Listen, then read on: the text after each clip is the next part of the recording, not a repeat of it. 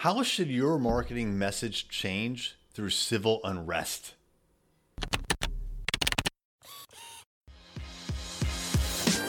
Hey there, I'm Eric Olson. And I'm Kevin Daisy. Join us on our journey to building a $100 million company. Hey, everybody, it's Eric J. Olson. There has been quite a bit of turmoil when it comes to the civilian population recently. We're still in the first wave of the coronavirus and COVID, and that has greatly impacted everybody Right? People are working from home. Uh, they're unemployed. Businesses are shut down. Things are starting to come back now, but we all know we're in this for the long haul when it comes to the coronavirus.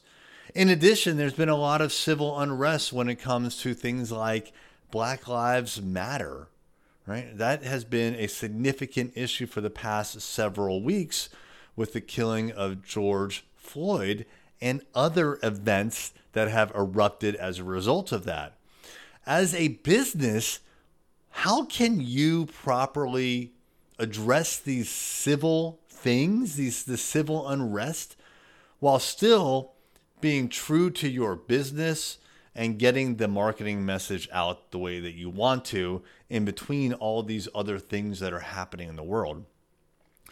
It's difficult. It is it's a hard thing for anyone to even understand if it's the place of a business to comment on these things, right? Many, many businesses, they just want to ignore all that stuff, right? Anything that's not pertaining to their business and just just go on with business as usual.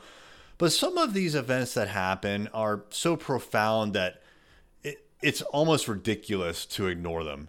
It's ridiculous to just ignore coronavirus and COVID and what happened with George Floyd and uh, Black Lives Matter. Right? Th- these are significant events that are happening in our country right now. And no matter what you do, if you don't comment on them, then you're you're just not in tune with what's happening in the world. I am not saying that a company should jump on every single social issue out there I do not believe that you should do that. I do not believe that is your responsibility. And I don't believe that your customers or your prospective customers want you to do that. I don't think it's your place to comment on everything. But when a civil issue turns into a human rights issue, and especially when it directly affects you, your employees, or your community, I think it makes a lot of sense for you to weigh in on the matter. Now, my personal take is not to weigh in on political matters. Politicians and their beliefs tend to change with the winds, again, in my opinion. And that is about as far as I will go into politics.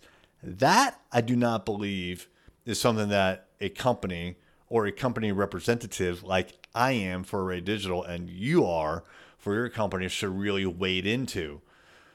But these other things, like let's take Black Lives Matter as an example. Is it your responsibility to say something? You know, you may have a lot of doubts about whether it's even your place. But if you believe in something, then just acknowledging what's going on can have a great impact. And that is something that I struggled with personally. And then we decided as a team that we were going to make a statement.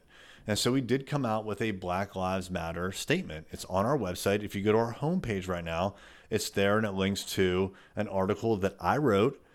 I put my name on it on the bottom of it because I'm not going to hide behind the brand Array Digital but everybody in the company read it. Several people, Shannon, Brianna, thank you for your editorial work. We all commented and it was unanimous. We wanted to make this statement. It was important to us what was happening. It was affecting a lot of our staff directly, very directly. And I feel it's important for us to take some sort of a stand on some issues, not every issue, don't take a stand on every issue because then, frankly, it just won't mean much when you take a stand. But if something is important, and especially if there's human rights attached to it, yeah, I think it's okay. As a matter of fact, I think you should allow your company to get involved in that. Thank you for listening. If you enjoyed this episode, you'll love our entrepreneurial newsletter. Sign up at thisisarray.com.